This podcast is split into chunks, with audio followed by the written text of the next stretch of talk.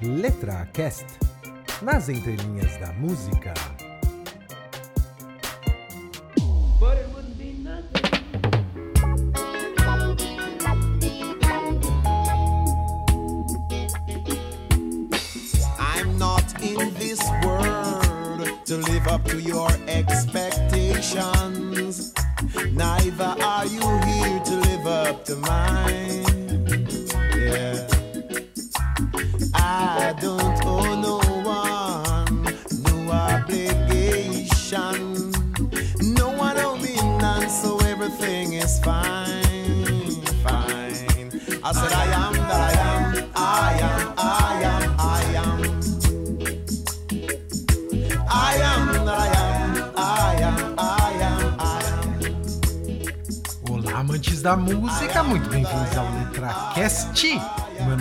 Flávio Amâncio e hoje eu vou falar de uma música chamada I Am That I Am do Peter Tosh e que em português significa Eu sou quem eu sou.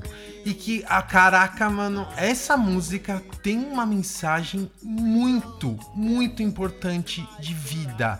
Seja você quem seja, não desvie de seus valores e não desvie no que você acredita só para ser aceito pelos outros. Então, caramba, mano, é uma letra espetacular de uma lenda, uma lenda do reggae, né? O próprio Peter Tosh, brother do Bob Baller, que eu vou contar aqui no programa. Mas, antes de começar, eu gostaria de agradecer bastante, meu, du ah, não, duas pessoas eu ia falar, na verdade são várias, né? eu queria primeiro agradecer o Marcelo Oliveira, que foi quem ah, sugeriu essa música. Eu, eu pensei em várias músicas do Peter Tosh para falar aqui no programa, mas, é, cara, essa é uma letra tão boa que realmente valeu a pena e realmente a dica do Marcelo foi, meu, certeira. Valeu mesmo, cara, pela, pela sugestão aqui pro programa. E eu gostaria também de agradecer a galera que tá sempre interagindo conosco, né? Mais pelo Telegram, né? Porque por e-mail, mi, mi, mi, mi, mi. Eu tô devendo umas respostas de e-mail, então se você me escreveu, me desculpa que ainda não respondi, mas eu juro que eu vou tentar correr atrás e vou te responder, pode ter certeza. Então eu gostaria de agradecer também o, o Rui, né? Que é um cara que faz parte do nosso grupo lá do Telegram. Engraçado, né? Você vai tendo mais contato com as pessoas, você vai tratando as pessoas como do seu dia a dia, né? Então o Rui, né? Queria deixar um abraço porque ele curte bastante reggae. E o Bruno também, que faz parte do nosso grupo, tava lá sugerindo um dia lá, Peter Tosh, podia falar sobre Peter Tosh, tal, não sei o que. Então tá aí, Bruno, meu, vamos falar dessa letra incrível. E quando eu falo de reggae, eu não posso deixar de esquecer, não, deixar de esquecer, não posso, na verdade, esquecer, né? O meu grande amigo, o Du, o que eu já chamei aqui em alguns outros programas da Bíblia Sagrada do Reggae. Então, Du, um grande abraço, em breve a gente se vê aí. Rasta! Então, se você quer entrar em contato aqui com a gente, escreva lá para o contato arroba letracast.com.br, deixe uma mensagem pra gente no Facebook ou no Twitter, ou entra lá no nosso maravilhoso e magnânimo grupo do Telegram. Baixa o Telegram e e vai lá, procura o nosso grupo LetraCast e bem-vindo à nossa humilde casa. Então é isso aí, pessoal. Vamos cair nas entrelinhas de I Am That I Am do Peter Tosh. I am the son of David,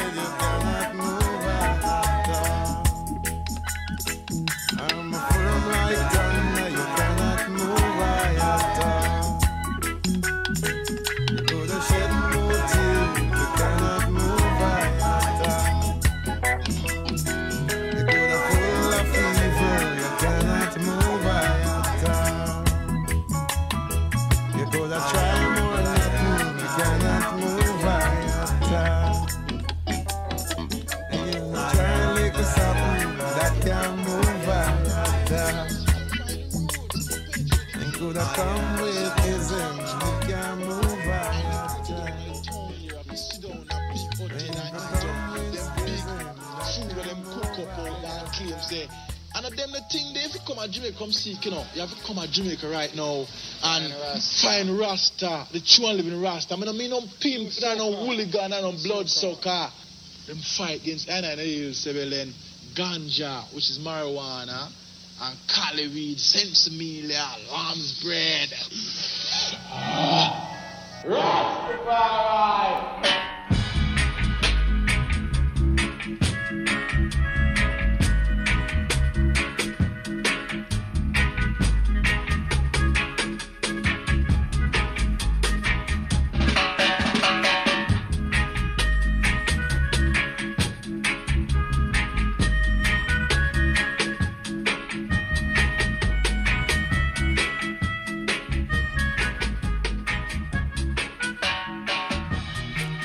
estou neste mundo para fazer jus às suas expectativas. Nem você está aqui para viver de acordo com as minhas. Essa é uma frase do Peter Tosh e que de fato foi uma filosofia de vida dele, cara. Ele foi um cara que veio para trazer a revolução através da música, de trazer para a consciência das pessoas mensagens, né? É, que é o que eu sempre falo aqui na história do LetraCast, que é o fundamento da música, cara. Músicas que não transportam mensagens, mensagens relevantes, cara. Ah, né? Tá bom, né? E que exatamente não foi o caso do Peter Tosh. E a jornada dele nesse mundo começou no dia 19 de outubro de 1944 e ele não nasceu como Peter Tosh. O nome dele, na verdade, era Winston Hilbert Macintosh. Cara, o Macintosh do Mac mesmo, dos computadores que hoje fazem tanto sucesso. E ele nasceu na Jamaica, Lógico, né? Lembra do reggae da onde mais, né? Imagina, o cara nasceu na Suíça, lembra do reggae mundial, né? Ele nasceu na parte oeste da, da, da ilha, numa cidadezinha, num vilarejo chamado Westmoreland. E olha só, cara, a vida dele, assim, foi triste assim quando ele era pequeno, porque ele na verdade foi abandonado pelos pais, ainda bebezinho, tá ligado? E tipo, os pais dele saíram fora e deixaram ele para ser criado pela, pela família dele mesmo, assim. É, ele foi adotado basicamente por uma tia dele. E assim, cara, ele tinha, assim como toda a comunidade dele, uma vida bem, bem pobre, mano. A, Jamaica, cara, era bem precária naquela época.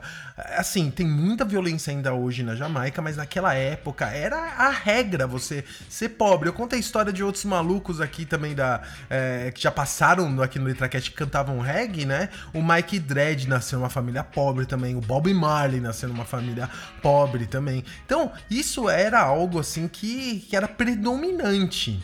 E a tia dele sempre levava ele na igreja. Eles eram da igreja pentecostal, né? Então ele passava o tempo cantando com a galera na igreja, né? Porque é, essa religião tem sempre aquelas bandas e o pessoal cantando muito, aquela, aquelas tipos de missa bem, bem agitadas, assim mesmo, né? E, e aí o que que acontece? Uma vez ele tava andando na rua e ele viu um cara tocando uma guitarra.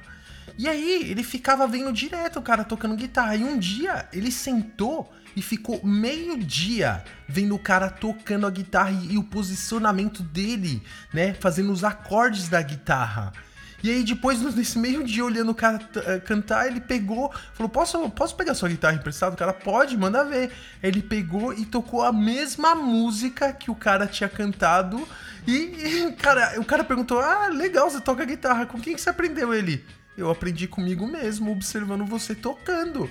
E isso é uma coisa que ia ser já muito presente na vida dele, né? Como ele era um cara autodidata nessa questão de aprender instrumentos, de ter afinação de voz já desde menininho, observando que os outros, né? Como os outros executavam músicas. E aí, quando ele tinha 15 anos de idade, a tia dele, que era basicamente a mãe dele, morreu. E aí ele resolveu sair do vilarejo onde ele morava e se, mustou, se mudou para onde? Para onde? Kingston, a capital da Jamaica. E ele mudou, não foi tipo assim para um bairro legal. Ele mudou para um favelão, cara, chamada Trench Town. Que isso daí você reconhece em vários sucessos de reggae. Essa, esse bairro chamado Trench Town, esse bairro favela, né? Vamos assim dizer. Por quê? Porque vários cantores e que viraram lendas do reggae posteriormente moravam em Trench Town. Então, essa galera conviveu muito junto. E aí, na- na- nas andanças dele lá, tá não sei o que no bairro, ele conheceu dois malucos. Um chamado Neville O'Reilly Livingston, conhecido como Bunny Whaler posteriormente. E mais um cara chamado lá, um cara magrinho, franzino, chamado Robert Nesta Marley, que seria conhecido para o mundo como Bob Marley. E nisso eles colavam em várias, várias festas junto, que a galera tocava no meio da rua, tocava em alguma casa de alguém, então eles iam sempre isso, lá pela paixão da música, amantes da música mesmo, iam ver o que a galera tava tocando. E nessa, um dia eles chegaram e falaram assim, mano, a gente gosta tanto de música, a gente tem isso no nosso sangue, por que, que a gente não começa nós mesmos cantar junto e fazer uma bandinha, né? Aí os caras chegaram e falaram, beleza, vamos fazer então o Bunny Whaler, Bob Marley, e aí ele falou, meu, o meu nome não pode ser de. O meu nome de, de artista não pode ser Winston Hubert McIntosh. O que, que eu vou fazer? Hum, hum, Peter Tosh, né? Que. Cara, não sei nem por que do Peter, né? Porque não tem nem um pouco no nome dele. E o Tosh é do Macintosh, né? Só que o que acontece? O Peter Tosh descobriu que tanto o Bob Marley quanto o propriamente o Bunny Whaler não sabia tocar instrumento nenhum. E, e- e nessa época, o Peter Tosh já tinha aprendido a tocar guitarra e teclado eh, de maneira totalmente independente, autodidata, né? Só que eles queriam refinar a parada. E aí foi que eles começaram a participar de uma aula de, can de aulas de canto eh, que era dado na comunidade lá de Trench Town por um cara chamado Joe Higgs. E que viraria depois também um cara muito conhecido no mundo do, do reggae. E aí até em entrevista ele falou assim, caramba, deu trabalho, mano. Porque eles não sabiam nada de teoria, apesar do Peter Tosh já saber tocar, mas você não sabe de teoria, você aprende olhando. É como eu aprendi, eu aprendi a tocar guitarra assim, vendo também no YouTube, e eu não sei nada de teoria, né? Então começou a trazer harmonia pros caras, como achar acorde, como fazer contrapontos, um monte de coisa tal.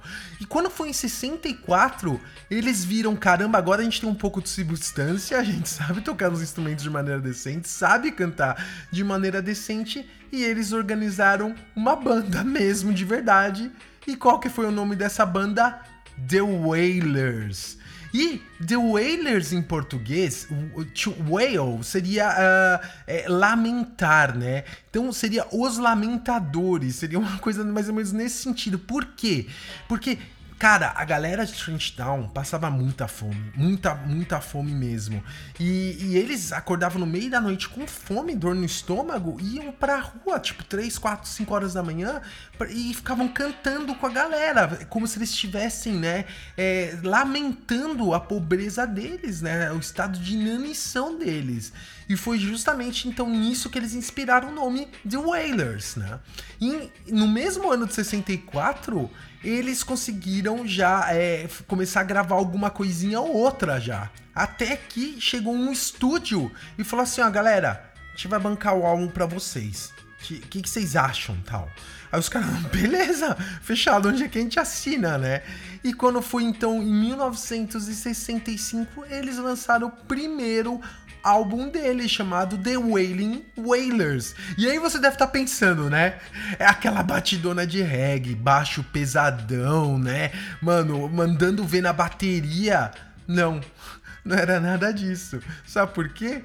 Eles cantavam esse tipo de música aqui, ó.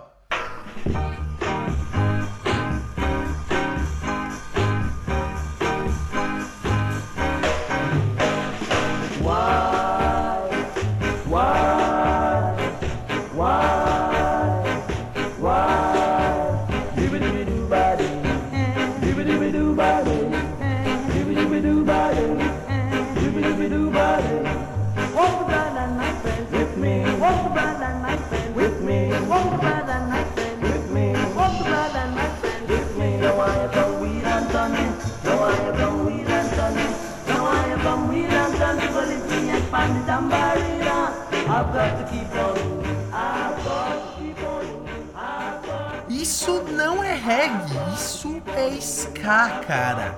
E que era um ritmo muito popular na Jamaica nessa época. E é isso que eles estavam cantando, skazinho, meu. E essa música chama Root Boy. Root Boy era um termo, se você for traduzir livremente, seria garotos rudes, né? Mas isso, na verdade, era a denominação dada pra tipo gangster de rua, né? Malandro de rua, é, que sempre se envolvia em confusão e que, que eram de Trench Town. Então, essa era a gíria utilizada por eles pra falar sobre esses malacos, né? é, de gangster mesmo de rua.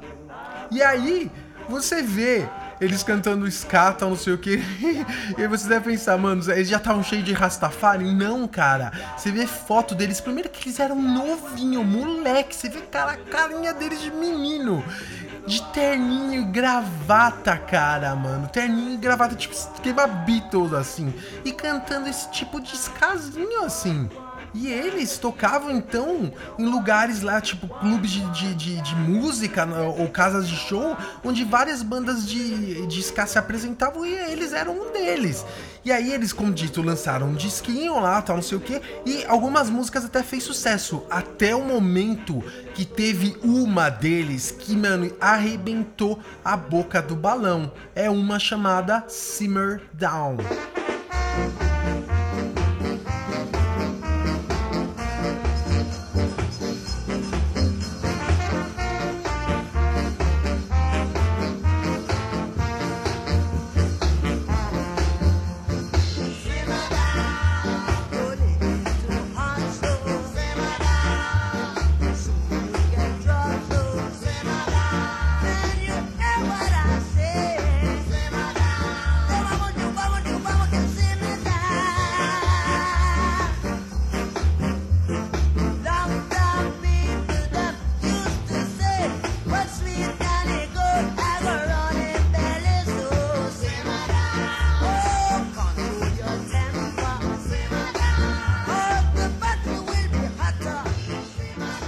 Engraçado perceber que já dá pra identificar a característica de canto, né? Do Bob Marley, o que ele faria ali na, dali pra frente na carreira dele, né? É, caraca, o jeito, mano, eu tava ouvindo Simmer Down, fazia tempo que eu não ouvia. E eu, caraca, mano, dá pra reconhecer claramente a característica de canto dele ah, nessa música, né? E Simmer Down, em português, seria acalme-se, né? Tipo, fica tranquilo, baixa essa bola, tal, não sei o que. Esse é o nome da música. E, cara, ela bombou ela alcançou as paradas de sucesso e eles ficaram entre esse mundinho de ska, né? Esse é um mundo de bandas de ska. Eles ficaram bem destacados assim mesmo, né?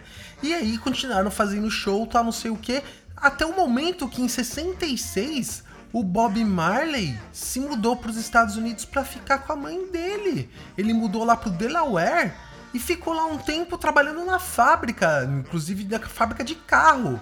E aí ele ficou um tempo lá, 66, tá, não sei o que. Em 67, ele retornou pra Jamaica. E quando eles retornaram, a mudança do, do, do Bunny Wailer e do Peter Tosh já era visível, cara. Eles não eram mais os caras de terninho e gravata, né, que ficavam cantando ska, mas eles já tinham virado Rastafari. E Rastafari não é só você ter dreadlock na cabeça, tá ligado? Rastafari seria quase que um movimento religioso, é uma crença, né? E que, assim, é uma mistura de várias religiões, de cristianismo, misticismo, e envolvia até muita parte de consciência, consciência política mesmo, né? Até um dia que tiver um, um- um programa que for falar músicas de Rastafari mesmo, eu vou entrar em mais detalhes dessa religião. Mas o que, que acontece? Isso começou a mudar muito a cabeça deles. E tinha um fator aí que é muito importante comentar também. A Jamaica era recentemente um país tinha se tornado independente, né, é, da Inglaterra. Lembrando que a história da, da Jamaica é basicamente isso. Os ingleses não conseguiram tomar outros lugares lá na, na América Central, né, que era dominado basicamente pelos espanhóis, holandeses também. E eles é, falaram, e essa ilha aqui bacanuda, né? E foram pra lá, né? Tanto é que a Jamaica é um dos únicos países ali numa terra onde todo mundo fala espanhol que eles falam inglês, né? Então, em 1962, eles se tornaram independentes. E o país, cara, vivia naquela época, já em 67, uma zona, cara. Um, uma grande desorganização ainda, porque o país não tinha conseguido se estruturar de uma maneira como uma nação. né? Então tinha, cara, muita treta política, e isso é algo que eu vou falar até um pouco mais pra frente. Então, agora reunidos, eles resolvem a voltar a tocar juntos, né? E lógico, mano, o estilo de música dele também mudou. Eles falaram assim: o quê? Tocar ska? Essa música de boy band, gente, terninho, nada a ver, mano. Vamos começar a mudar a direção da nossa composição, né? E aí eles se, é, é, se viraram para um lado da música chamada rocksteady, né? E o rocksteady é uma música já bem mais lenta do que o ska. Quer ver? Eu vou colocar um exemplo para ficar muito bem exemplificado. Então você tinha ouvido o skazinho dele, por exemplo, Simmer Down, que tá tocando agora? E aí você passou, né, pro justamente pro rocksteady, que seria isso daqui.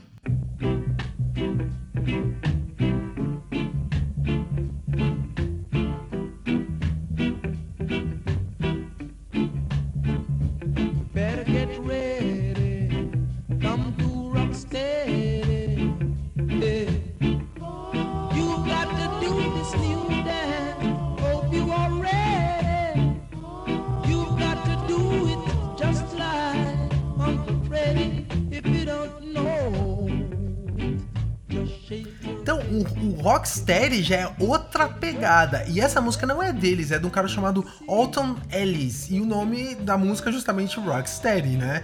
Então, você já percebe que é um outro ritmo, né? E é importante já dizer, né? É, foi nessa época que eles já fumavam maconha, né? Porque no, no Rastafari é quase que um ritual, né? Pra eles fumar maconha. É encontro deles da, através da planta sagrada, né? Com Jah, né? Que é o deus deles. Então, é uma parada que já dá aquela diminuída no ritmo da música, né? Bota um baixo mais pesado, uma batida mais seca, né? E foi nessa direção que eles foram. Com um detalhe, eles já começaram a colocar várias paradas políticas e sociais na música, na letra, né? Não era mais aquela musiquinha Simmer Down, se acalme aí. Era uma parada que começou já para ir para outro sentido. E aí foi nessa época que eles começaram a compor música e eles compu- compuseram várias músicas para um cantor americano chamado Johnny Nash. E aí eles ficaram comprando para outros caras até o momento que eles conheceram quem? Quem? Quem? Lee Perry, cara. O Lee Perry, se você não é muito do mundo da- do reggae, esse cara é uma lenda na terra, porque ele ainda tá vivo, tá bem velhinho, mas ele tá vivo, é uma lenda do reggae, cara. O cara, ele é meio 13, né? É meio doidinho, né? Então, tem vários vídeos malucos dele no YouTube que você coloca, vê lá do Lee Perry, né? E essa época, ele já tava ganhando cada vez mais tá como grande produtor, né? E aí o, o Lil Perry viu a qualidade dos caras, né? E falou: opa, opa, parou, parou, parou. Aqui tem, aqui tem potencial e a gente pode fazer uma parada muito louca, né? E aí eles en- entraram no estúdio e começaram a criar e criar e criar. E desse mundo de criação saiu um álbum chamado Soul Rebel. Caraca, mano, que álbum já, assim, vamos dizer, de estreia ou de reestreia na carreira deles. Eu vou te falar, porque mega álbum tem essa música aqui, Soul Rebel.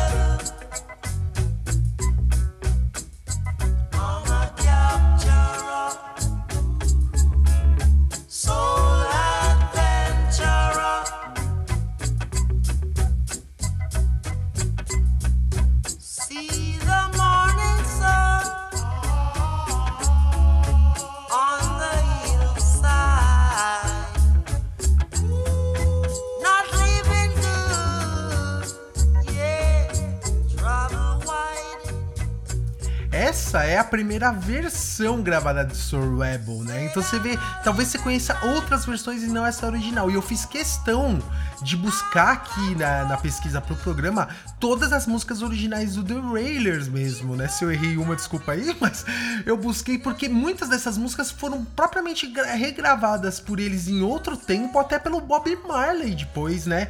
Com uma outra pegada, com um tipo de pintura um pouco diferente da música.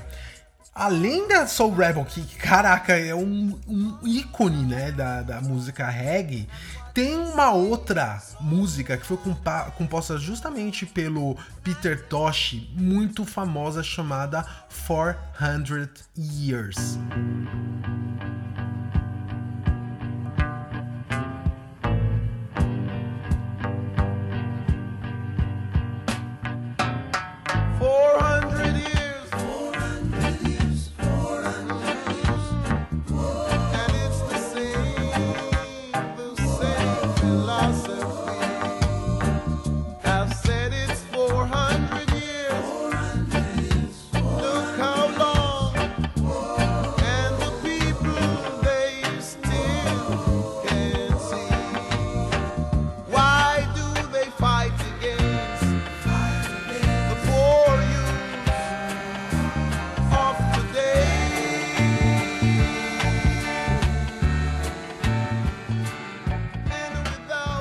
E aí quem canta é o Peter Tosh, que já dá pra ver bem diferente a voz dele em relação ao Bob Marley, né?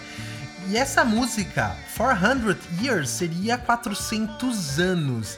E, e na letra ele fala que 40, há 400 anos, cara, que a, a galera tá presa na mesma filosofia, não tá livre, e é, uma- é um chamado à mudança, né? E aí é, vale até a pena comentar aqui, né? Tem um ouvinte nosso lá no Telegram chamado Bruno, né? E aí, Bruno, beleza? O Bruno, ele comentou há muito tempo atrás, até resgatei isso lá no nosso grupo, falando que o Peter Tosh, é, a primeira apresentação que ele fez no Brasil, é, informações do Bruno, né? Ele tocou essa música, cara, no meio da ditadura militar, né? E o o 400 Years seria justamente chamando a galera pra mudança, né? Então, olha aí, né, Zé, o esquema. Só que provavelmente ninguém deve ter entendido que ele tava cantando com aquele, com aquele sotaque jamaicano, tá tudo certo, deixaram passar, né? Mas e, o que vale comentar também desse álbum, cara? A capa, mano. Coloca lá Soul Rebels do, eh, do Wailers, tá? No, no- no Google. Você vai ver, mano, a capa, velho. É uma mulher, tipo assim, com o peito meio que de fora, e com uma metralhadora na mão e com uma roupa de soldado, de guerrilha, assim, cara. Cara, essa capa tem o selo Bezerra da Silva de qualidade, cara. Impressionante, não tem nada a ver com nada essa capa, né? Mano, então, esse álbum já deu uma projeção pra eles. A galera achou um som um pouco estranho, né? Era uma parada nova, você tem que sempre se colocar na época, né? Tinha muito pouca gente fazendo isso mesmo. E aí que você vê que louco, né? A música do 400 Years começa num ritmo e depois ela pega logo no comecinho uma outra pegada já. Então era uma parada já muito inovadora pra época. Então foi bem recebido, né? E o que, que acontece? Tanto os caras ah, do, do The Wailers quanto o, o Lee Perry perceberam que a parceria era boa, mano, que dava samba, dava reggae, né? Dava uma boa limonada, cara. Então, eles falaram assim, cara, vamos já continuar na sequência e vamos gravando já outras paradas, porque naquela época, eu já falei isso em vários programas aqui do LetraCast, ninguém tava de sacanagem, cara. Os caras iam lançando disco atrás de disco, de disco atrás de disco, né? É que nem hoje que um artista faz um disco e depois leva, tipo, seis anos pra gravar um outro disco, sabe? Cinco anos. Cara, não, mano, a galera ia na seguidinha mesmo. E aí, veio na cooperação deles, com o eh, Lee Scra- Lee Scratch Perry comandando lá a mesa de som, né? Que eles compuseram o segundo álbum deles, chamado Soul Revolution. E se tem uma música que dá pra destacar desse álbum, é uma que virou também uma lenda do reggae, que é chamada Kaya.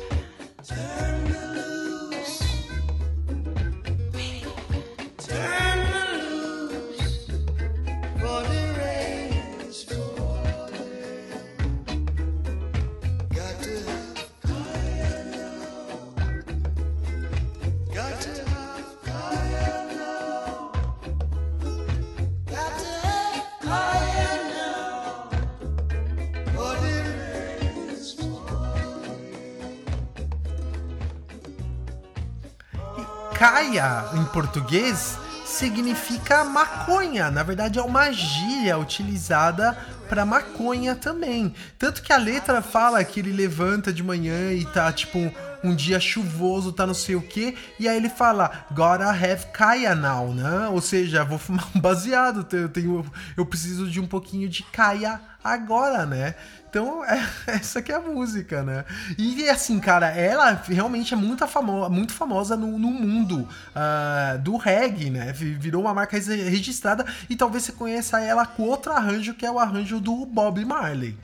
E aí, que acontece em seguida ia mudar a vida deles, né? Em 71, eles lançaram um The Best of the Wailers. Sempre tem que ter, né? Os caras que lançaram a coletânea, as melhores. Eles lançaram essa coletânea e aí foi que, cara, um dono da, da gravadora, de uma gravadora, chegou neles e falou assim: E aí, tudo bem? Tudo tranquilo? Vocês vêm sempre por aqui? Não sei o que. E aí ele falou assim: parabéns, mano. Vocês estão mandando bem, hein? Vocês lançaram aquele álbum lá, Soul Rebel, mano. Bem louca as músicas. Adorei a música Soul Rebel, aquela 400 anos, 400 years. Animal, mano. Esse Soul Revolution também foi louco. E eu queria perguntar uma parada pra vocês. Vocês querem assinar um contrato comigo? E esse cara chamava-se Chris Blackwell e ele tinha um, uma- um selo chamado Island Records. E foi que a- eles não são bons nem nada, né? Viram a possibilidade de ganhar dinheiro, porque é importante dizer, né? Eles já estavam. é, eles já eram conhecidos na cena musical, mas eles não faziam muito dinheiro, né, cara? Você não tem. Pra você fazer uma boa grana, você teria que sair da Jamaica, teria que ter um, um bom destaque mundial, né? E aí foi que isso aconteceu logo em seguida, porque depois de assinar o contrato, o cara falou assim: e aí? E aí, vamos entrar no estúdio? Pegou e deu 8 mil libras pro, pros caras do The Wailers falaram assim: ó, pega esse dinheiro e aí vocês fazem um disco com isso. Eles entraram no estúdio, cara, pra gravar um dos maiores clássicos da história do reggae, cara. Que é um álbum chamado Catch a Fire, mano. E que tem vários hits loucos, cara. Eu acho que dá pra começar com um chamado Stop That Train, ou seja, pare aquele trem.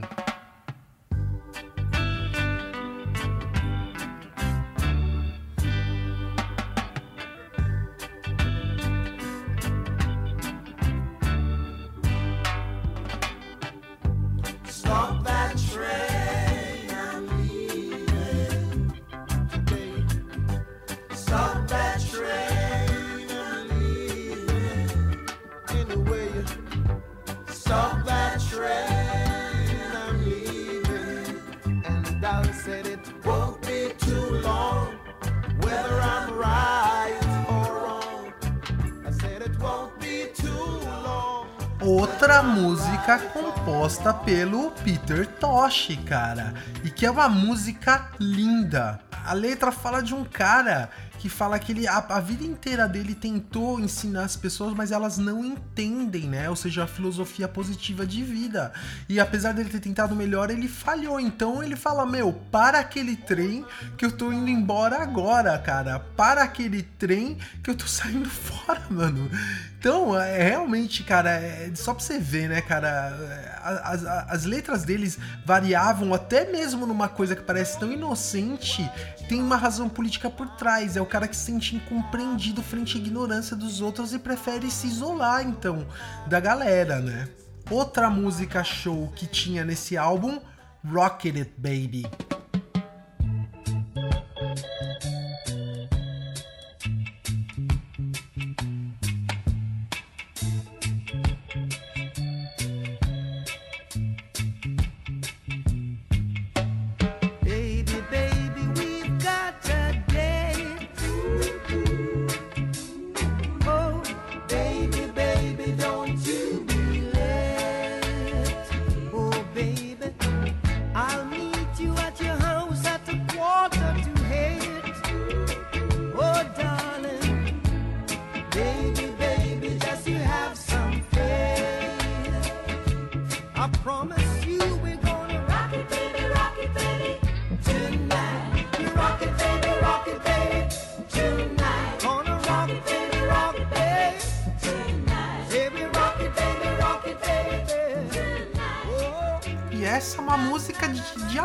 assim. A letra é uma música de amor, que ele fica mega excitado que ele vai encontrar a menina, né? Ele vai ter um encontro com uma menina e fala que ele vai buscar lá num determinado horário tal, não sei o que. Mas, cara, eu lembro que teve uma época que eu ouvia muito essa música. Tinha num CD lá que eu gravei uma coletânea lá de reggae.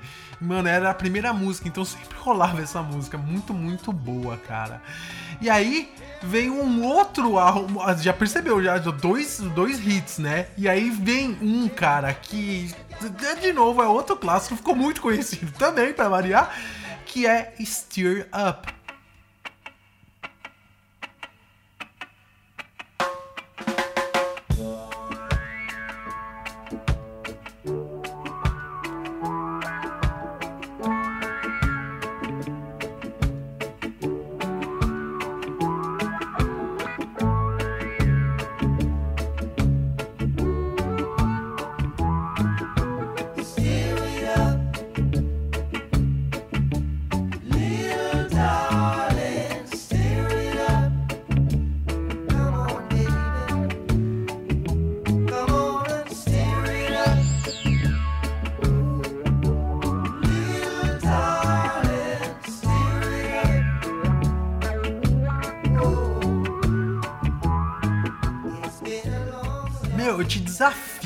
Se você não é do reggae, você é roqueiro, ou você curte um samba, tá, não sei o que, dependente da vertente, cara, certamente você já ouviu essa música porque é um clássico da música mundial, cara.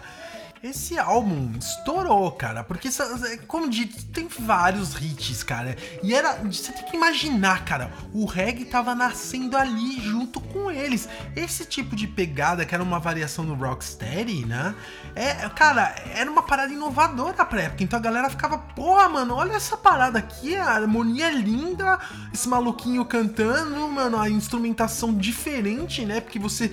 você no reggae você passa a ter uma mudança elementar assim, para vários outros estilos de, de música, principalmente rock.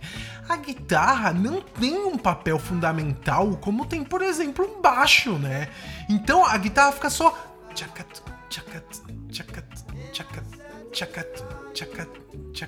Fica marcando, né? É, meio que a música. Então a, a guitarra, lógico, depois você tem solos também, mas o baixo e a bateria é o que faz ali, meu, a base mesmo. E a guitarra fica só no acompanhamento. Então era uma parada muito nova. E esse álbum, como dito, ele estourou mesmo. Tanto é que naquela lista da Rolling Stones dos 500 maiores álbuns de todos os tempos, 500 álbuns, ele é o número 126 da lista. Então, cara, não é pouca coisa mesmo.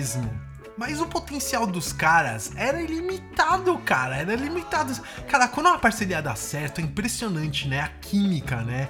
Como vários fatores se juntam e dá uma combinação perfeita. No mesmo ano, em 73, no mesmo ano do Catch a Fire, eles lançam mais um álbum. Esse álbum chamado como Burning, ou seja, queimando. E cara, mano, caraca, mano, tem dois mega, mega hits da carreira deles, né? Dá pra começar com um chamado I Shot the Sheriff, ou seja, eu atirei no xerife. I shot the sheriff,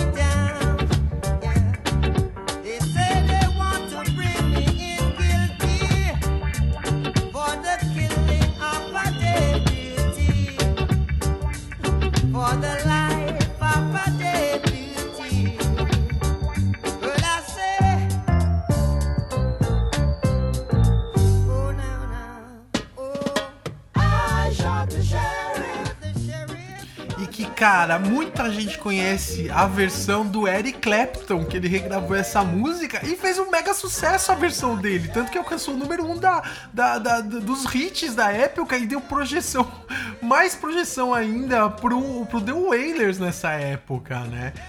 E cara, aí vem mais uma música que eu diria que é uma das músicas mais lembradas da carreira propriamente do, do, do Wailers, né? Do Bob Marley, do Peter Tosh, né? Que é Get Up, Stand Up, que seria Levante e Resista.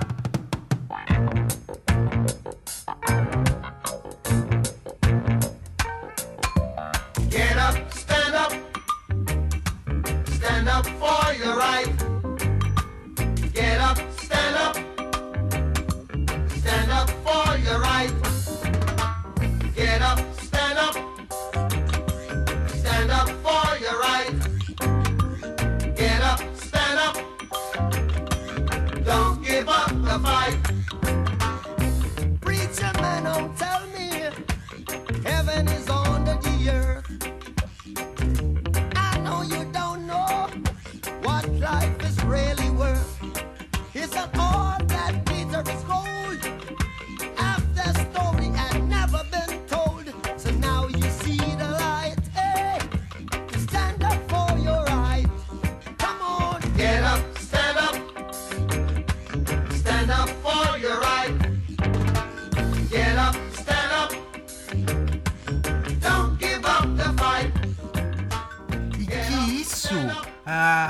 Casa com aquilo que eu tinha falado, da consciência política deles inserida na música. Tanto é que esse álbum, né, é- ele é conhecido como um álbum bem mais político frente aos outros que eles já tinham lançado, né? Então, essa música Get Up Stand Up, ela já começa, cara, muito marcante. Ele, ele fala levanta, levante, resista, lute pelos seus direitos, né? E, e isso é o que fala a música toda. Inclusive tem uma frase. Essa música vai fazer parte do LetraCast com certeza, né? E o que que ele. eh, Tem uma, uma frase que é muito, muito, eh, assim, relembrada na história da música e co- você sempre vê isso em algum, algum lugar ou outro. Que fala assim: você pode enganar algumas pessoas algumas vezes, mas não pode enganar a todos o tempo todo. Então ele chama a galera realmente pra levantar e lutar pelos seus direitos. De novo, mano, a, a Jamaica passava um momento, cara, de. Mano, era muita violência, cara. Eu tava vendo um documentário que mostrava lá as- a vida em Trench Town, né? Lá na favela, mano. E os caras, essas gangues, dando, fazendo tiroteio no meio da rua, assim, ó, com todo mundo andando, mano. Meu, uma parada totalmente louca. E é isso que ele fala. Ele fala, tão tentando, né, é, é, final dos contos, destruir nossa nação, colocar uns contra os outros, sendo que a gente deveria levantar, resistir e lutar pelos nossos direitos, né, cara? Então, aí você já vê, mano, que realmente eles era uma parada muito fora da curva, não à toa, né? Não à toa que essa música é relembrada em várias. é, quando o assunto é revolução ou você lutar pelo seu direito, essa música sempre aparece. Esse álbum Burning, ele é o número 319 daquela lista de 500 maiores álbuns de todos os tempos da Rolling Stones, né? Então, aí você já começa a ver pra onde que tava caminhando a carreira deles, né? Pra um sucesso mundial mega louco. Só que, mais louco ainda foi o quê? A treta, né? Sempre tem a treta pra dar alguma confusão na vida de- dessas bandas legendárias, né, cara? E o que começou a acontecer? O, o dono daquela gravadora lá, aquele, o, o Chris Blackwell, né? Ele falou assim: caramba, a gente tem que é, começar a mudar algumas coisas nessa banda aqui, mano. O que, que vocês acham da gente colocar o Bob Marley como o principal da banda, tá ligado? E aí o Peter Tosh e Bunny Wailer ficaram putaço, falando que porra é essa, tá não sei o que. E aí tem até é, gente que fala assim, ele quis colocar o Bob Marley na frente da banda por um fator. Porque o Bob Marley não era negro negro, como você vê que é o Peter Tosh, por exemplo. Ele era mestiço, tanto que o pai dele era branco. Então ele é basicamente o Bob Marley era um mulato, né? Então esse produtor, né, e o dono da gravadora, ele falou assim: tem muito mais potencial, muito mais potencial da gente é, colocar esse cara na frente e ele falar pelos brancos e pelos negros, porque ele é, ele é uma mistura das duas raças, né? E isso caiu muito mal, muito mal. tanto pro Peter Tosh quanto pro Bunny Wailer. Eu- tanto que o Peter Tosh ficou puto e falou assim: ó, vamos fazer o seguinte, cara. Vocês estão de sacanagem comigo. Eu já tô tentando gravar um álbum solo e você, o, Chris, tá me bloqueando o tempo inteiro você não quer que eu lance meu, solo, meu álbum solo que eu já tô trabalhando. E agora você vem com, com essa sacanagem que quer colocar o Bob Marley na frente da- dos outros dois integrantes, sendo que eu formei essa banda, eu trouxe o Bob Marley pra cá, eu ensinei ele a tocar instrumento. Então, só pra você ver aí a, a parada da treta, né? E lembrando também, o Peter Tosh não era um cara muito calminho, né? Ele era um cara que era podia ser bem estourado assim, né, com a com, a- com as decisões dele e depois ele pagou muito por causa desse tipo de comportamento dele, né? Ser um cara que às vezes não era, vamos assim dizer, político, né? Então, o que que acontece nesse momento? Eles falam assim: você tá de sacanagem e eu, eu vou sair da banda. Pegou e saiu da banda. Peter Tosh junto com o Bunny Wailer também. Tanto que em 74, um ano depois, eles lançaram. aí, já sem os dois, né? O The Wailers lançou um, no- um novo álbum chamado Native Dread, cara. Que inclusive tem a música No Woman and Cry, que eu acho que é a mais famosa da história assim, do Bob Marley, né?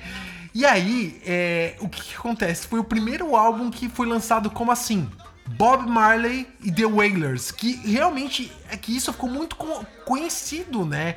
É, quando você fala do The Wailers, sempre todo mundo linka com o nome Bob Marley, porque justamente nessa época que eles passaram a utilizar essa outra alcunha, Bob Marley em The Wailers. E aí, como dito, o Peter Tosh falou: Eu não vou fazer parte dessa palhaçada. E- Ele diz numa entrevista, inclusive, assim: Eu não vim no ao mundo para ser é, back vocal. Eu vim aqui para disseminar a minha arte, né?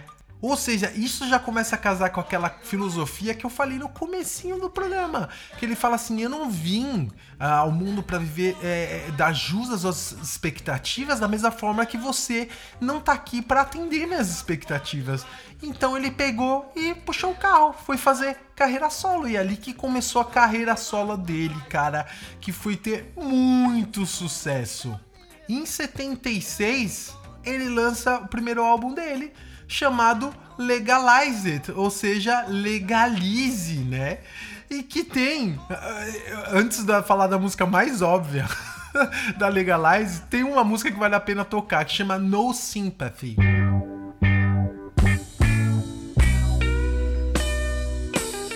I find no sympathy. What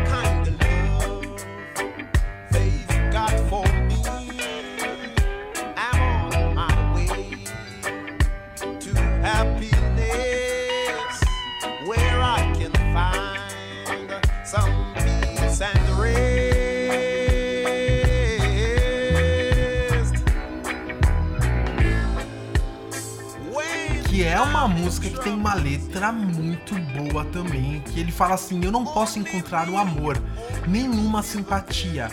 Que tipo de amor que eles têm pra mim?" E que ele fala que ele quer seguir o caminho da felicidade dele e que ele não vê simpatia no mundo, né? Então, de novo, aí é, é, você vê essa questão, né? Que ele era um cara muito mais rebelde do que o, o Bob Marley. Isso é, foi algo que ele foi pagar depois por isso, né? Dele ser o cara lá que eu falei muito político, né? Justamente por não ser um cara muito político e pensar que podia dar merda as coisas que ele tava falando, né? Ele criou o hino internacional de pessoas que lutam pela legalização da maconha. Legalize it.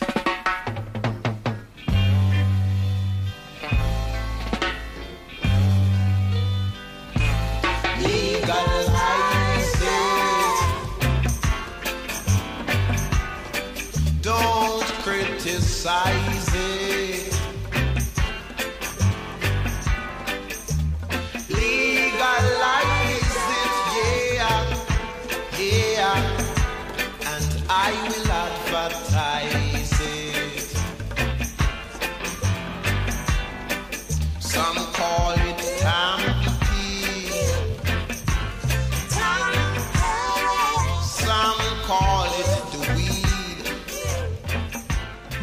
qualquer parada, marcha da maconha, qualquer coisa que linka com o tema, sempre toca essa música, né? E o que é exatamente isso que ele fala na letra: legala, le- legalize. E que a letra é muito louca, né? Que ele já começa falando legalize-a, não critique-a, né? E aí ele fala vários nomes, né? De, de gí- gírias, na verdade, pra, pro- pra maconha, né?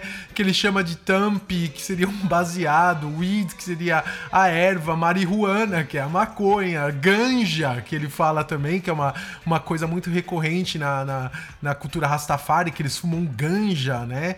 E aí ele fala até na letra, cara, uma parada engraçada. Ele fala assim: é, os cantores afumam, os doutores afumam, as enfermeiras afumam, juízes afumam e até os advogados também, né? Então, que ele fala, mano, é uma parada nada a ver esse negócio de proibir, né? é, a maconha na, na, na concepção dele. Tanto é, cara, que teve um mega show, um festival lá chama, chamado One Love, né? Que era, foi no Estádio Nacional de Kingston, cara, que teve uma galera, né?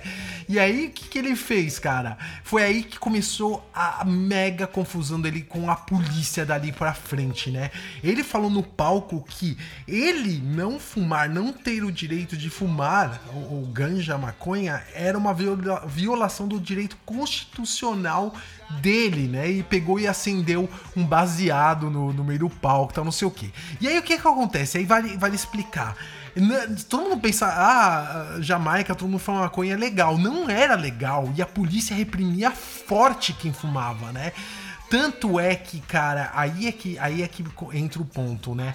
Ele foi perseguido pra caramba pela polícia, né? É, a galera não gostava dele mesmo, né? Pô, primeiro que o- a capa desse álbum, né? Outro selo é, Bezerra da Silva, né? A capa desse álbum dele, cara, Legalize, é ele é, agachadinho assim, ó. Coloca lá, Peter Tosh Legalize no Google. Ele agachadinho no muito meio do um monte de planta de maconha no meio do mato e com um cachimbo assim, fumando o baseado, fumando o ganja dele, né? E, mano, quantas vezes ele foi parado pela polícia e a, e- eles caras desceu a porrada nele. Às vezes ele fazia questão de provocar a polícia também, assim, de baseada na frente da polícia, no meio da rua, mano. E os caras iam pra cima dele com tudo, cara. E nesse ponto da vida, é, eles estavam começando a tomar caminhos distintos, tanto o Bob Marley quanto o Peter Tosh. Enquanto o Bob Marley já tinha uma extensão mundial, uma época, é, uma, uma, uma estrela mundial da época, né? O Peter Tosh, o que, que acontece? Ele ficou muito marginalizado pe- pela postura política dele de falar abertamente desses temas, né? E o que que acontece? Ele, esse álbum, apesar de ter essa música Legalize, que depois virou um hino mundial, né? O álbum não vendeu muito bem, né? E a carreira dele começou a ficar, assim, prejudicada, né? Começou a ficar eh, em risco, né? Porque a galera não começava a dar muita credibilidade pra ele, justamente pe- pelo tipo de atitude que ele tomava. Não era o cara que tava cantando amor e tava tocando, eh, falando sobre amor propriamente, mas tocando em, em- em questões, cara, que geram muito estresse na sociedade. E aí, ele, como dito, ficou deprê, assim, com tudo isso, é, pensou em parar com a carreira, tá, não sei o quê, mas não foi isso que aconteceu, por sorte, né?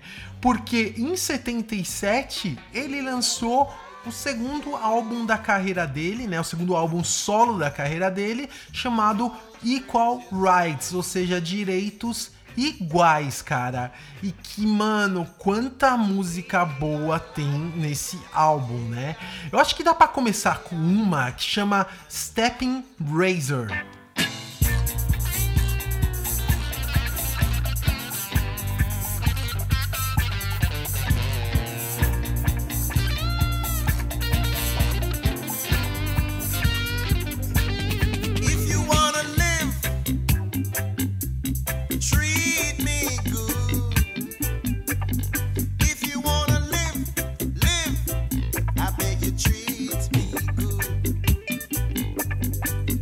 like a walking razor. Don't you watch my size? I'm dangerous. I said I'm dangerous. I'm like a walking razor. Don't you watch my size? I'm dangerous. Dangerous. If you are a bully, treat me good. Essa música faz parte de uma trilha sonora de um filme espetacular.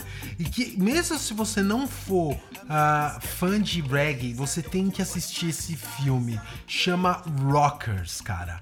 Esse filme Rockers, que de rockers não tem nada porque não são roqueiros, né? Mostra a vida, né?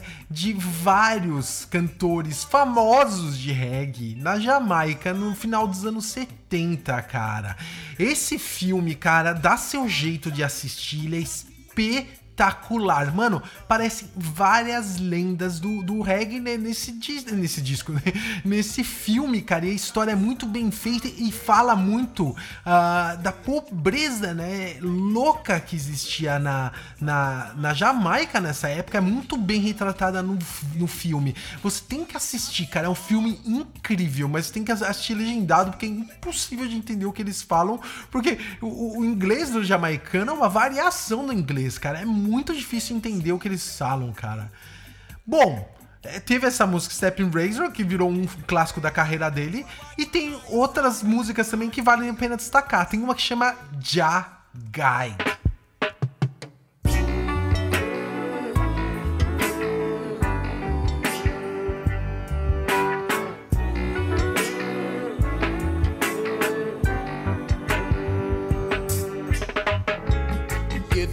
I trod through this valley, I will fear no evil. I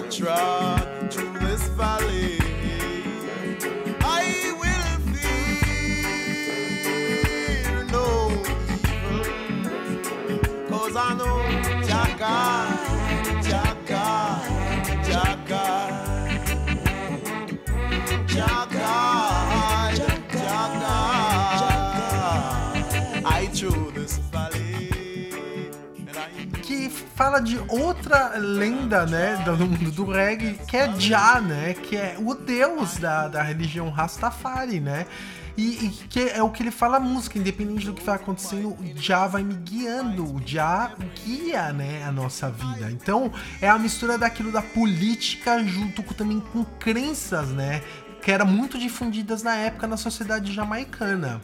E aí tem uma que vale a pena, que na verdade ahn, eu tinha pensado em fazer essa música, eu até tinha falado com meu amigo Du, né, o, o- a Bíblia Sagrada, ele falou, mano, faz um programa de uma letra dele chamada Equal Rights.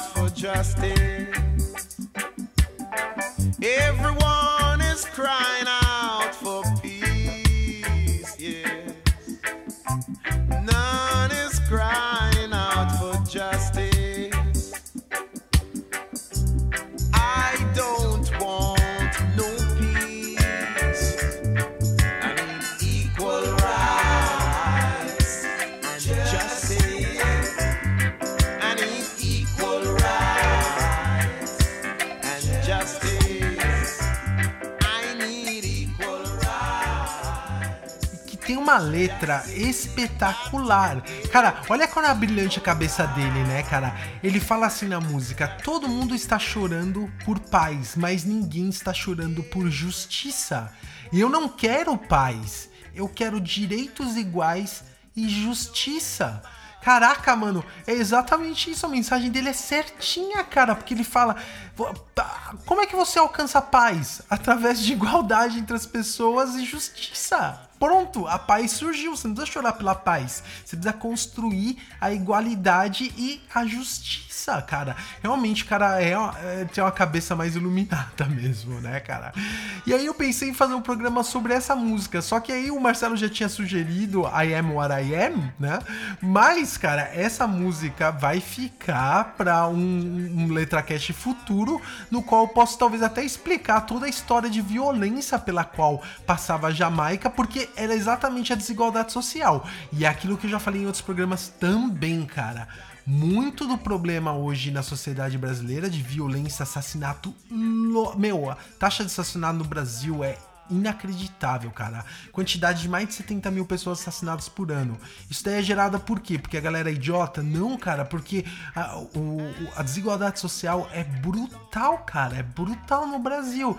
E não, não é questão de vitimismo, tudo aquilo que a gente tá ouvindo hoje em dia na, na sociedade brasileira. Não é isso, cara. É que a partir do momento que você tem pessoas que não têm um básico para sobreviver, você acha que eles vão fazer o quê, cara? Vou entrar na criminalidade. Não é todo mundo, e não é todo mundo que nasce numa favela ou com poucas é, assim, pouca estrutura de vida que elas vão entrar pro mundo do crime, mas aumenta muito a probabilidade desses caras caírem na vida bandida, pegar um revólver e sair assaltando na esquina, né? Então, cara, essa música vai ficar com certeza para um futuro próximo, e aí vale citar a próxima música desse disco, cara, que foi uma versão dele de Get Up, Stand Up.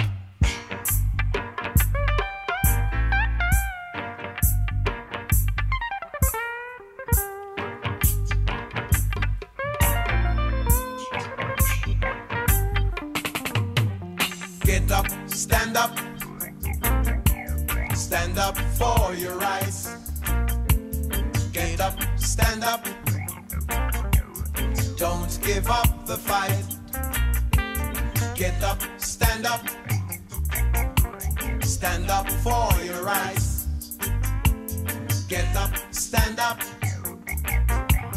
Don't give up the fight. You preacher man, don't tell me. E ele fez questão de gravar essa música, por quê? Porque ele tinha, ele foi um, um dos compositores, né, junto com o Bob Marley, e ele ficou puto na época que essa música foi cantada pelo Bob Marley, tá ligado? E ele falou assim, mano, eu vou fazer uma versão eu cantando essa música, né? E aí é importante dizer o seguinte, né? É, existiu uma rivalidade entre o Bob Marley e o Peter Tosh que foi causada pela ocasião mesmo da, de como desenrolou a carreira deles ali a partir do, do final do The Wailers. Mas isso não significava que ele odiava o Bob Marley, tá ligado? Pelo contrário, ele considerava o cara o brother dele, mas ele ficou muito chateado com, com como, como se deu, né, a ascensão do Bob Marley lá pra ficar na frente do The Wailers e deles não terem podido é, continuar a parceria deles, né? E qual outra música que vem é, nesse álbum também? I Am That I Am, que é Eu Sou o que Sou, né? E que é uma música que não é das mais eh, famosas da carreira do Peter Tosh, né? Não é uma, uma eh, legalized que toca em tudo quanto é lugar, mas é uma música linda porque ela passa uma mensagem relevante para qualquer ser humano em qualquer etapa da vida, que é aceite que você é e não se dobre é, dos seus ah, conceitos, não mude sua filosofia de vida só para ser aceito pelos outros, né? Então é exatamente isso que ele carregava na vida dele, cara. Eu não vou aceitar eu mudar só para atender aos anseios ou expectativas das pessoas que me cercam. Então, só pra você ver, né, cara, como realmente ele levava isso como uma filosofia de vida, cara. Ele tava disposto a fazer uma revolução na música, nem que se pra isso ele fosse levar porrada da polícia na rua, ser espancado direto pela polícia, né? Então, o- e outra, é, justamente como ele queria falar muita verdade, ele acabou pagando um pouco do preço do sucesso dele na época, né? Porque hoje ele é imortal, mas na época ele acabou pagando um preço por não ser uma pessoa, como disse, política, né? De falar o que ele estava pensando e que ele achava temas sensíveis. Então foi baseado justamente nessa filosofia de vida que ele entrou no estúdio e gravou.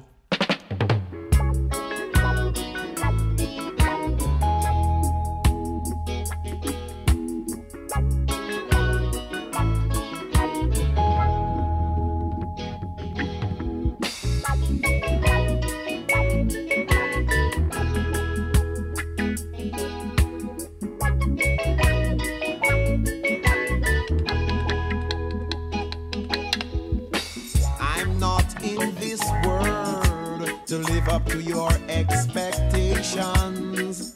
Neither are you here to live up to mine. Yeah. I don't owe no one, no obligation.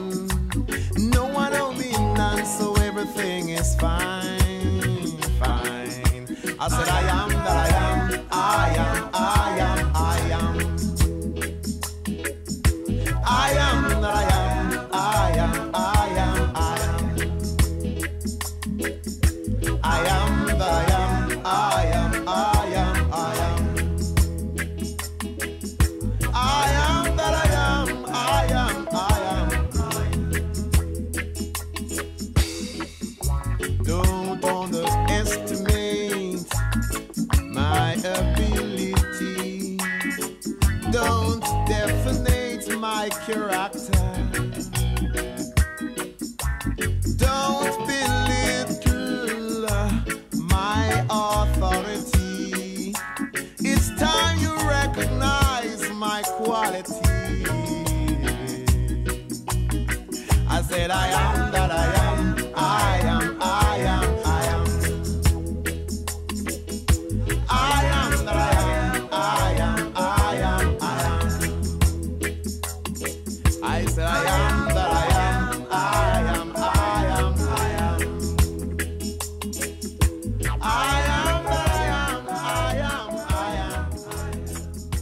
Essa é uma música que eu chamo de tempestade perfeita, cara. Ela tem um ritmo absurdamente bom, muito lindo, melancólico, porque casa justamente com a letra espetacular, cara, dele e que, como dito, é uma lição de vida, cara. Ela começa assim: Eu não estou neste mundo para fazer jus às suas expectativas. E nem você está aqui para viver de acordo com as minhas. Que foi a frase que eu comecei no programa, que era a filosofia de vida dele, cara. Ele não ia forçar as pessoas a, a seguir o caminho dele, mas ele também não queria ser forçado a desviar a vida dele para atender as expectativas das outras pessoas, cara. Que, que coisa linda, né, cara? Porque é, é isso que eu falo assim, ó, cara. O maior bem que seus pais podem te dar é você ah, ser uma pessoa que tenha cultura e que aceite quem você é, que você não tenha que ter vergonha de quem você é, cara. Por isso que eu fico revoltado quando vejo pais é, que criticam as crianças assim, né? Criança pequena, de maneira muito maldosa, né? É, falando ah, que você não pode ser quem você é, cara. Isso é uma coisa muito triste, porque isso, querendo ou não, vai causar uma insegurança muito grande pra pessoa. A pessoa vai viver uma vida insegura porque ela não, ela tá sendo um ator dela mesmo, ela não tá sendo quem ela é. Então, realmente, cara, o maior bem, se você é um pai ou você é um educador, né? É, tente fazer esse exercício com, com as crianças, né, cara? Que elas têm que ter a- a- uma força mental é, de acreditar nelas mesmo, nos valores dela, pra poder vencer esse mundo maluco que tem lá fora, né, cara? E não se perder num mundo de eu vou fazer o que as pessoas querem é, contra a minha vontade só pra ser uma pessoa socialmente aceita. Isso é uma cilada que muito adolescente cai. Mas não sou adolescente, eu vejo muitos adultos assim que eu conheci na minha vida que se perderam exatamente nesse caminho, né? Que eram pessoas que tinham um grande potencial e se destruíram justamente por não ter força mental, né? Pra seguir o caminho delas e não ficar ah, querendo agradar os outros. Isso, cara, é um perigo. Você sempre tem que na sua vida. Isso não é uma questão de egoísmo, não é isso, não é a mensagem, né? A mensagem é você tem que estar bem com você mesmo antes de dar bem com qualquer pessoa, porque dali segue. Se você é uma pessoa bem resolvida, cara, a sua vida segue. Tudo vai dar certo com as pessoas que te cercam ao seu redor. Você não vai ter conflitos. Então, cara, música já começa mega, mega bem, né? E aí, no segundo verso, ele fala assim: Eu não devo nada a ninguém. Nenhuma obrigação. Não, eu não quero dizer nada. Então está tudo bem. Tudo bem. Ou seja, é- isso, você tem que pensar que você não deve nada a ninguém. Ai, ah, o pessoal tá me olhando, tá não sei o que, você não deve nada pra essa galera. Viva a sua vida sem medo, cara. Tudo vai dar certo de verdade, mesmo se você seguir essa filosofia. Tem até uma música do Beast Boys que casa um pouco com isso mesmo, né, cara? Que, que eles falam assim: seja verdadeiro com você mesmo e você nunca cairá, cara. É realmente, cara, uma lição realmente de vida. E aí tem o refrão, que é esse daqui, ó.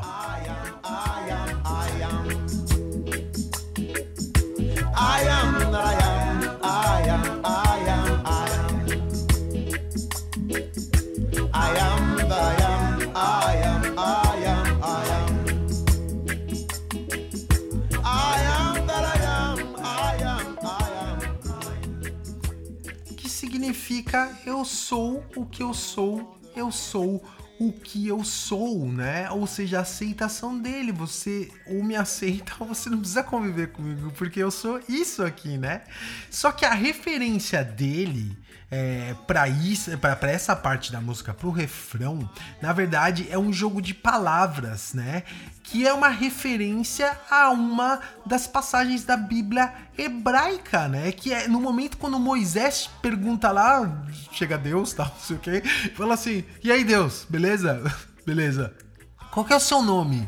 E aí ele fala assim: eu sou o que sou, né? Ou seja, eu eu sou isso que você está vendo, eu não preciso ter um nome. E essa frase é uma das mais famosas da Torá, né? Que é a Bíblia hebraica, tal, não sei o quê, e que é, destaca-se assim, é, e aparece, na verdade, em algumas vezes, né? Sempre quando Deus é perguntado quem é você, ele fala, eu sou o que sou, né?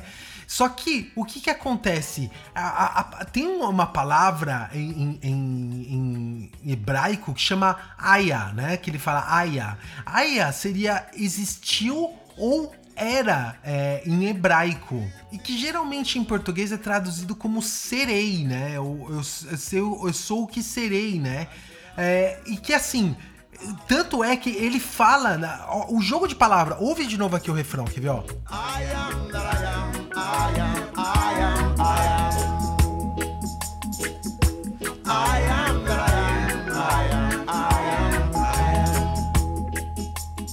Então você percebe que ele fala I am that I am, I am that I am, aya, aya, aya. Ele fica falando isso, fundindo junto com a parte do I am what I am, né? Que é justamente o que Deus é, pronunciou. Que na verdade eu não sei nem como se pronuncia em hebraico, mas seria Eia Asher Eia, né? Ou seja, eu sou o que eu sou. E então ele fica falando esse aya, aya, aya como referência, né? Justamente a esse texto do Torá. E aí é importante dizer, né? A galera do Rastafari, da crença Rastafari, eles acreditam que eles, na verdade, é, os jamaicanos, eles vêm de Israel e eles foram raptados pelos brancos e trazidos pra Jamaica. Então, cara, o, o dia que eu falei anteriormente aqui no programa, o dia que eu for falar alguma música que vai falar de Rasta, Rastafari, eu vou entrar mais em detalhes nessa crença deles. Mas só pra você ver que tá aí que tem a, a referência, que doideira, né, cara? Na, na Torá, mano, você tem a- uma referência da música falando sobre um sentido muito bom da vida, né? A música então vai lá e continua. Learn to love, to love your brother. Don't covet your neighbor.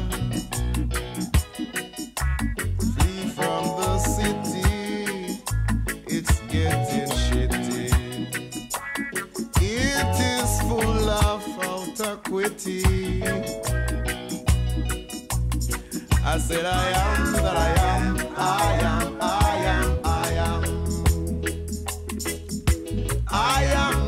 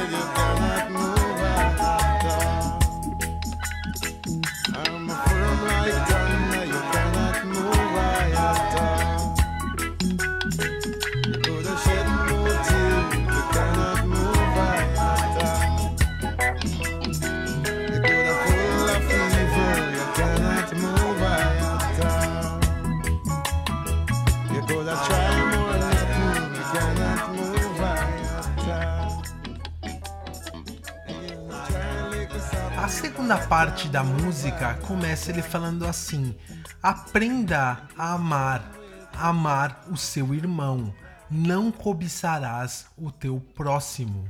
Fuja da cidade, ela está ficando uma merda. Ela é cheia de desigualdade. Então, caramba, isso daí só pra você ver, né, cara? é, na, na filosofia dele, assim como em várias religiões, tem é, muito pregado isso. E na verdade, isso é um. um- um- um- vamos dizer, é a base, né? é, muito da cultura ocidental, né? É baseado nisso. Aprenda a amar o seu irmão e não cobice o próximo, né? E isso você vê também na filosofia Rastafari dele, né? E aí ele faz uma constatação, ele fala, mano, saia da cidade, fuja da cidade, que isso daqui tá ficando uma merda. Só existe desigualdade, que é a música dele lá falando de desigualdade. Então você vai vendo como uma composição casa com a outra, né? Então, ah, realmente, cara, muito, muito bom mesmo o que ele fala aqui. E aí entra de novo o refrão, né? Eu sou o que sou, eu sou o que sou. E aí a música entra numa parte final na- que tem também o refrão sendo repetido o tempo inteiro, mas ele vai falando outras palavras em cima, né? E o que ele fala, cara, é muito interessante. Olha o que ele diz: ele fala assim, eu sou a rocha das idades. Você não pode me mover. Eu sou o filho do raio. Você não pode me mover. Eu sou o filho de Jacó. Você não pode me mover. Eu sou o filho de Moisés. Você não pode me mover. Eu sou o filho de Davi. Você não pode me mover. Eu sou um diamante firme e duro e você não pode me mover. Você poderia derramar mais lágrimas e eu não me moveria. Você pode estar cheio de maldade, eu não me moveria. Você pode estar fazendo maluquices, eu não moveria. Você poderia tentar qualquer coisa, eu não me moveria. Você poderia vir com ismos e eu não me moveria. Você poderia vir com esquismes e eu não me moveria. E assim termina a letra, né? Então, cara, a, a- a mensagem no final é muito claro, né, cara? Eu, eu sou o que eu sou e você não vai poder me mover do meu objetivo e filosofia de vida. Eu sou uma rocha, eu sou o raio, sou filho de Jacó, filho de Moisés, filho de Davi, eu sou um diamante. Você poderia derramar mais lágrimas, você poderia ser uma pessoa cheia de maldades que eu não me moveria. E aí no final ele fala uma parada que são os ismos, né? Essa questão do ismo é, é- é o seguinte, né? É, você tem, é, por exemplo, capitalismo, você tem marxismo, você tem é, é, catolicismo. E, da mesma forma, eles na época queriam ah, dar alcunha para os Rastafari de Rastafarianismo. E eles sempre declinaram muito isso, porque ele fala assim: a gente não é desses tipos de filosofia, né? A gente é uma coisa diferente, a gente tá aqui pela paz e não pela divisão. E é exatamente que ele fala assim: é, e, poderia, você poderia vir com esquisme, que, é, que não tem uma tradução pro português, mas a tradução mais ou menos seria a separação das pessoas. Ou seja, você não vai me colocar o cunha que de coisas que separam uns dos outros e que causa tanta desigualdade e tanta, tanto inferno na Terra. Então, cara, meu. Que letra, né, cara? E, e é o que eu disse, você tem que seguir, independente do ponto que você tá na sua vida, né, cara? Seja você e não tenha medo disso. Afinal de contas, ninguém vai sair vivo dessa vida, né, cara? Eu, como não sou religioso, acredito que a gente tem uma chance, que essa vida morreu, acabou, você teve a sua chance. E, cara, é tão triste você, né, fazer isso baseado, ah, assim, na vida das outras, né, em opiniões alheias. E eu, vou até te contar um- uma, uma história, por exemplo. Eu era muito zoado no colégio. Eu não vou falar bullying, porque isso daí já virou um commodity, essa palavra.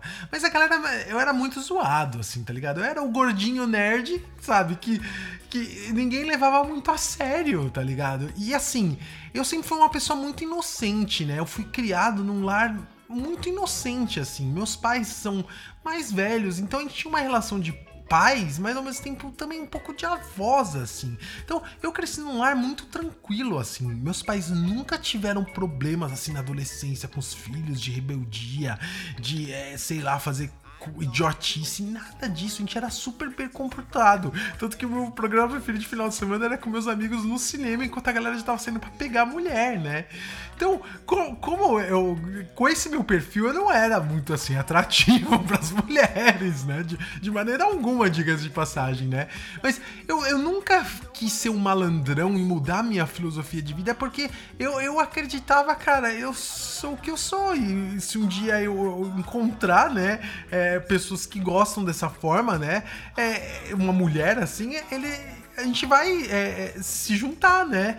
Então, eu nunca caí nisso de aceitação social, bebe aí, Flávio, tal, não sei o quê, é, só porque tá todo mundo bebendo. Não, nunca fiz isso, mano. Ah, vamos usar droga só porque tá todo mundo usando. Nunca fiz essa- esse tipo de parada quando eu era adolescente, né? Então, é, cara, eu sempre procurei manter a minha mentalidade muito forte. É isso que eu tava falando, né? De vocês. é, como educadores ou pais, você é o maior bem que vocês podem dar pro seu filho, né? Dele ter a força mental pra v- vencer esse mundo maluco, cara. Infelizmente, o mundo destrói pessoas que têm mentalidade fraca, né? Então, cara, é essa a mensagem principal da música, cara. Que, assim, como dito, não é um dos maiores sucessos do, do, do Peter Tosh, ele- comparado a outros que ele fez, mas é quem conhece mais o mundo de reggae conhece esse som, cara, e sabe o quão quão bom que, ela, que ele é, né? E se você não conhecia, tá conhecendo agora, né? Então, o que, que foi a consequência disso tudo, né? O Peter Tosh meio que reachou a carreira dele. Lembra que eu falei que ele tava num momento perdido da carreira dele? Ele reachou a carreira dele ali. E foi além, né? No final dos anos 70, surgiu uma parceria, cara, sabe com quem? Talvez seja inesperado pra você. Rolling Stones com Peter Tosh, cara. E o Peter Tosh, mano, ele, ele fez umas músicas, tem música dele cantando, inclusive, com o, o, o, o- Caramba, qual o nome do cara lá que sempre dá azar em toda partida de futebol? O Mick Jagger, isso, o Mick Jagger. Cara, ele tem, aparece cantando com o Mick Jagger. E eles pensaram em investir pra lançar o, o- o Peter Tosh mundialmente. Só que, mano, ele era muito rebelde, cara. Teve um momento que ele percebeu que os Rolling Stones estavam ganhando grana em cima da- da- da- da- das costas dele, né? Que ele tava começando a ficar uh, conhecido mundial, mas de dinheiro nada, né? Não rolava grana. Ele continuou vivendo uma certa dificuldade, assim, né? E aí, uma vez, cara, inclusive o guitarrista lá, o Keith Richards, lá do Rolling Stone, que é o cara que nunca morre, né? O cara teve mil overdoses, nunca morreu. Ele emprestou a mansão dele na, na Jamaica pro Peter Tosh, cara. E o Peter Tosh entrou e falou: Olha só que filho da pi, né? Os caras com essa mansão aqui, eu trabalhando pra eles e não fazendo dinheiro nenhum, né? E aí, quando o Keith Richards retornou pra lá e foi pedir a casa dele, ah, valeu, tal, não sei o que, obrigado por ter tomado uma coisa na minha casa, o cara falou, eu não vou sair. O Peter Tosh falou, eu não vou sair. Não vou sair, não vou sair. E olha só o que eu tenho pra você aqui. Puxou um revólver, uma metralhadora lá pra cima dos caras, os caras sumiram, né? E aí depois ele concordou sair da casa, tal, não sei o que. mas ele quebrou a casa inteira antes de devolver pro, pro Keith Richards. Caraca, o cara é muito rebelde. Isso queimou ele, né? Queimou ele com Rolling Stones e queimou ele um pouco no mercado de música, assim, mundial. Só que a carreira dele continuou e ele já fazia tour e tal, não sei o que. era conhecido, mas ele, né, foi- se sentiu muito sacaneado pelos caras do Rolling Stone. Mas continuou a carreira dele, tanto que em 78 ele lançou um disco chamado Bush Doctor, que é também o mega famoso da carreira dele. Ele lançou em 79 o Mystic Man.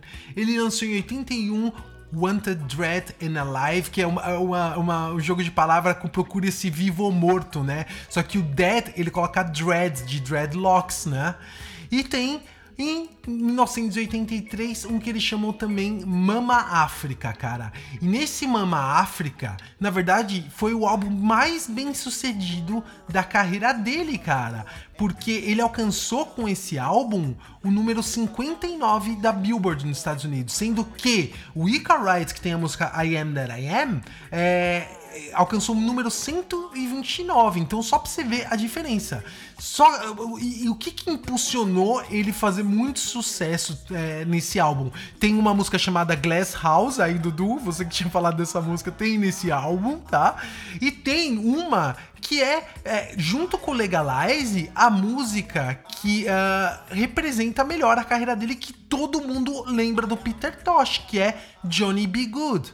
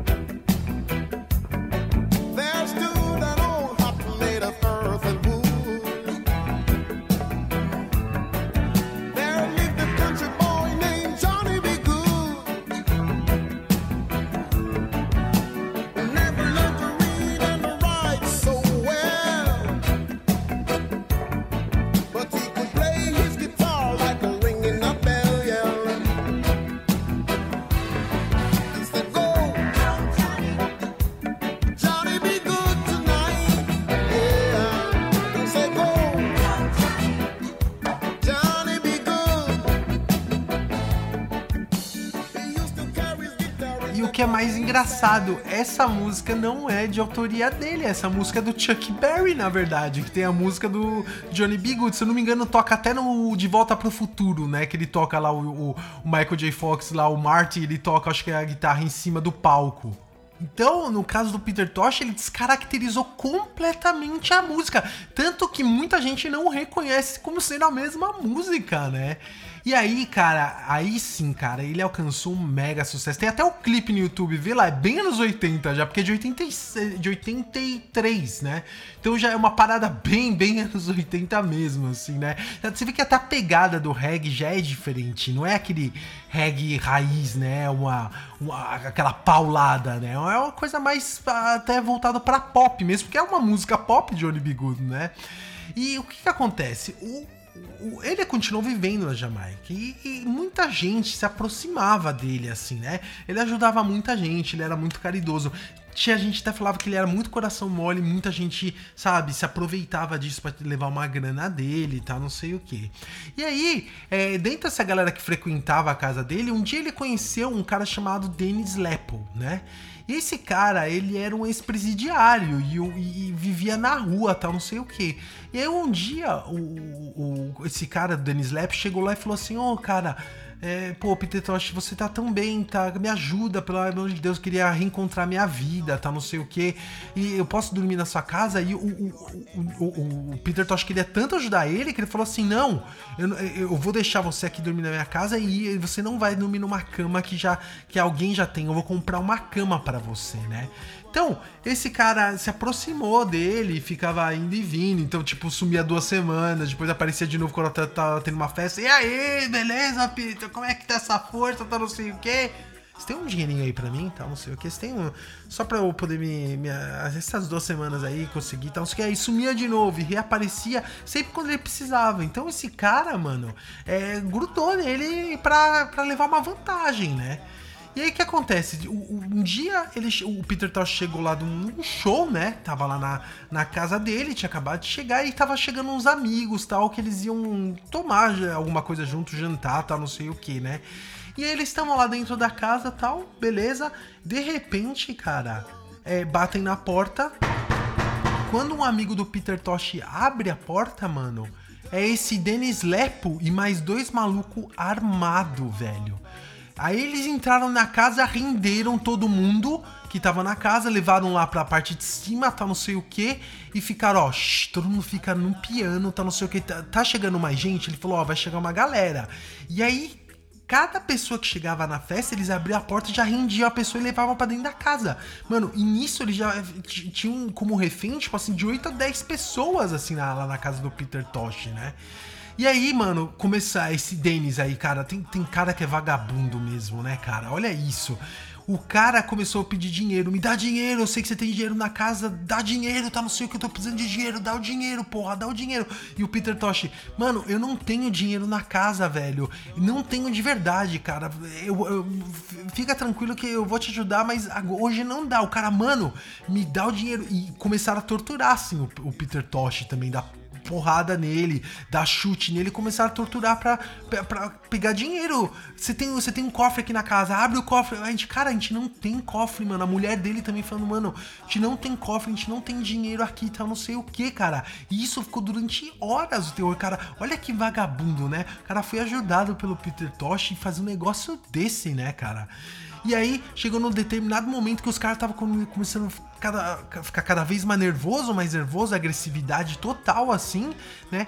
Que eles estavam na sala e aí o Peter Tosh falou assim: ó, cara, beleza, ô, Lepo, faz o seguinte, cara. Eu, eu, eu, eu vou te dar uma grana, só que eu vou te dar uma grana amanhã, pode ser? Aí o cara pegou, pensou, deu uma risada e disparou dois tiros a queima-roupa na cabeça do Peter Tosh, cara. E começaram a atirar em todos os outros ah, convidados dele. Foram disparados mais de 30 tiros, cara. E teve outras pessoas que levaram tiro na cabeça, levaram tiro no ombro, levaram tiro na perna, levaram tiro na barriga, cara. E depois que acabou esse festival de loucura, os caras pegaram e fugiram. Os três fugiram e deixaram lá pra trás o ambiente, cara, com Peter Tosh deitado numa piscina de sangue, os convidados todos feridos também, conseguiram chamar a polícia, levaram Peter Tosh pro hospital e ele infelizmente não resistiu, cara. Ele faleceu, sabe com quantos anos? Com 42 anos, cara, de uma maneira totalmente estúpida na mão de uma pessoa que ele já tinha tentado ajudar na vida, cara. Ou seja, ele tava seguindo exatamente aquele pensamento que ele falou: ame o seu próximo, né? Não tenha ódio. E foi justamente nisso que, infelizmente, ele topou com um maluco que acabou ceifando a carreira e a vida do Peter Tosh naquela noite de 11 de setembro de 1987. O assassino, o Dennis Lepo, depois ele foi preso, ele foi julgado e condenado à morte por enforcamento. Só que depois é, protelaram a pena dele e esse cara até hoje tá cumprindo prisão perpétua é, lá na Jamaica. Os outros dois que estavam acompanhando esse bandido aí, ele, eles nunca foram achados, mas tem gente que acredita que eles foram mortos, porque descobriram o envolvimento deles na morte do Peter Tosh e mataram rapidinho esses caras na calada da noite, assim. Então, cara, isso assim, foi- já tinha sido feito estrago, né? O, o Peter Tosh já tinha perdido a vida dele. Realmente, cara, muito, muito triste o fim de vida desse rapaz, sabe? Uma coisa que ele de fato não merecia pelo que ele tinha feito na vida dele, pela mensagem de transformação é, do ser humano que ele passava nas músicas dele, né? E, e olha só, né, cara, é, no final do. Então, ou seja, nos anos 80 sumiu, cara as duas ma- uma das duas maiores lendas do reggae, né, que era o Bob Marley que morreu em 81 e o Peter Tosh ficou desesperado quando soube da morte do, do, do Bob Marley, ele morreu de câncer, né? É, tanto que muita gente falava assim, é, tá não sei o que, eles são rivais, eles são rivais, mas eles se gostavam muito. Como dito, ele ficou desesperado, colocava a mão na cabeça gritava, eu perdi o meu irmão, eu perdi o meu irmão, tá não sei o que. E quando foi seis anos depois, foi a hora do Peter Tosh partir desse mundo, né? E deixar pra trás um legado inacreditável pra qualquer assim amante da música, qualquer pessoa que gosta de uma música bem feita, de uma letra que transporte uma mensagem que seja relevante pra sua vida. Assim, eu- essa não é a última música do Peter Tosh. Se o LetraCast durar tipo 500 episódios, você pode ter certeza que o Peter Tosh vai aparecer novamente aqui no LetraCast. Esse cara aqui revolucionou a música e tentou trazer a revolução através da música para o pensamento das pessoas. E vale terminar com uma frase, né, dele que reflete muito bem essa luta dele para trazer o mundo para um lugar muito mais igual e muito mais humano, né? Ele diz assim: "Eu não sou um político, eu apenas sofro as consequências." I am that I am, I am, I am.